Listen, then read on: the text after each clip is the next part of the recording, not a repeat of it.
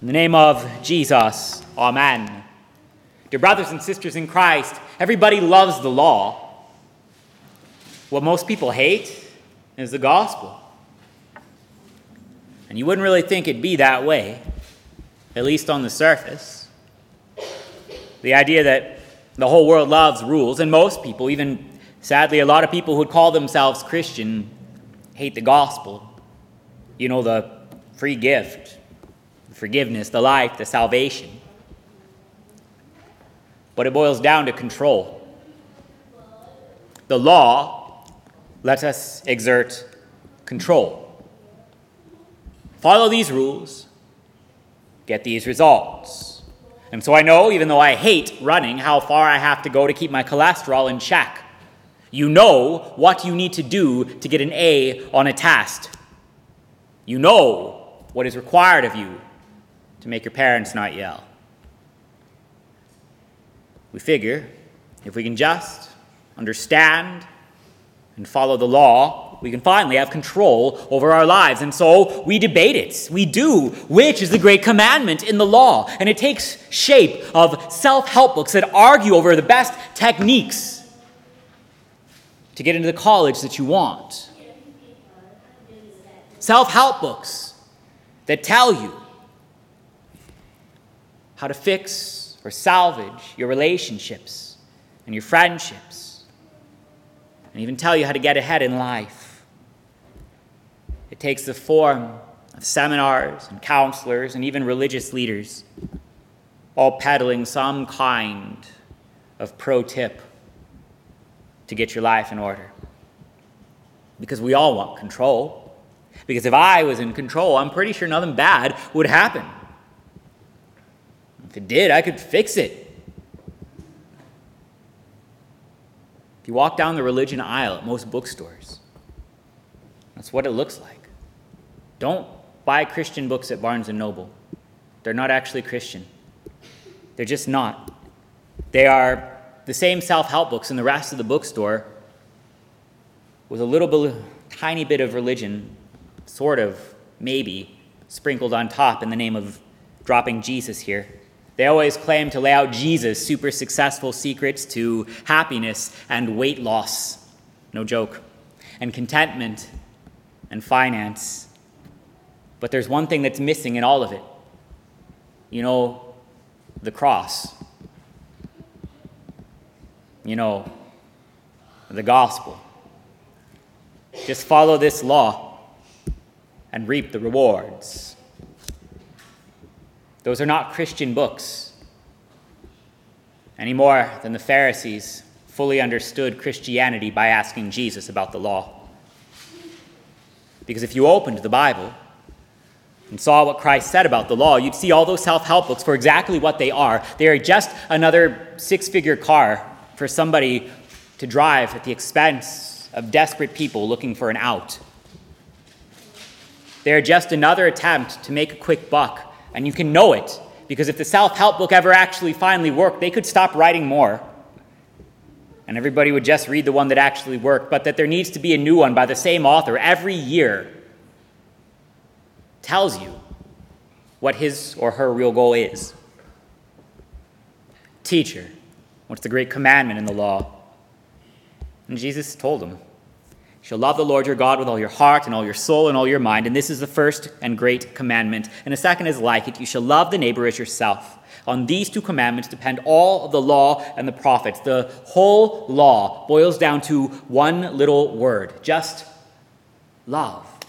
That's it. Love. Love God, love neighbor. And it seems so simple, but in a one syllable word, Jesus shatters every bit of expectation I have ever put in the law, every bit of false hope I have ever put within actually finding a path forward by the law. That little word love shows how futile it is to try and control everything by the law because love is not about control. It's just not. Control is not content with something, and so it must shape it into a new image. You know what we thought it should have been all along. Love, love doesn't say you need to be different. Love says, I will sacrifice for you the way that you are. Love is why we fail the law, because we don't seek love, we seek control. We seek to be in charge, we seek to be God. And we're not content to trust the God who is. We're pretty sure he messed up. We're pretty sure we'd do it better if only we had enough control. And in our desperate attempts to control everything and everyone around us by following rules, we come to a very clear realization.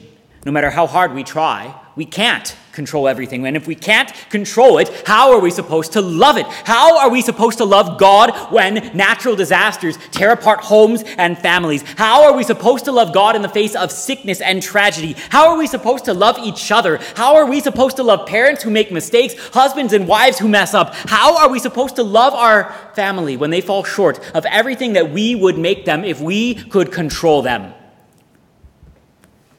How do we even love ourselves? when we can't control our own actions and our thoughts. Because I can't love the real me if I can't control me.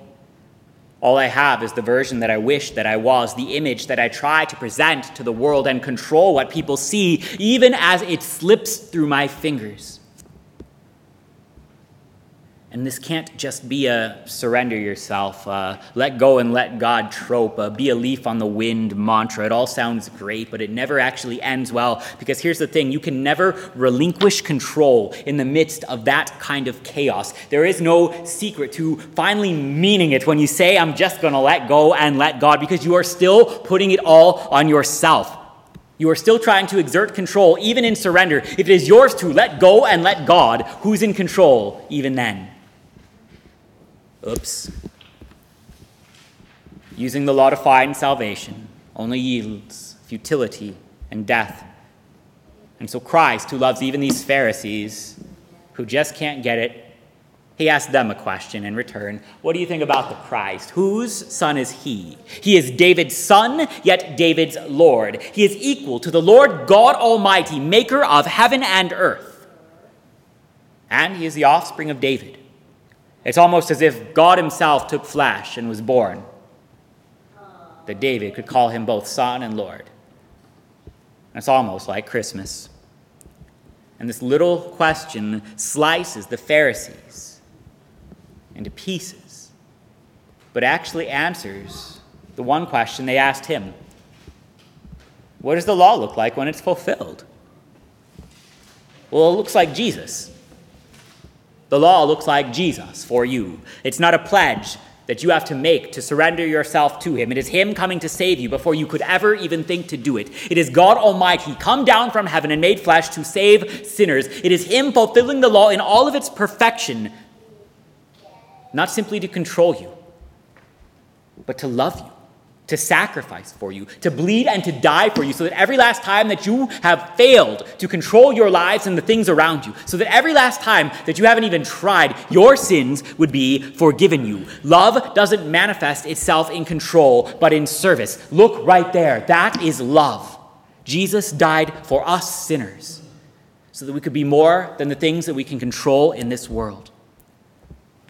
Love does not come to be served, but to serve to be all that we need and accomplish all we could never do on our own. Love, in short, is the gospel,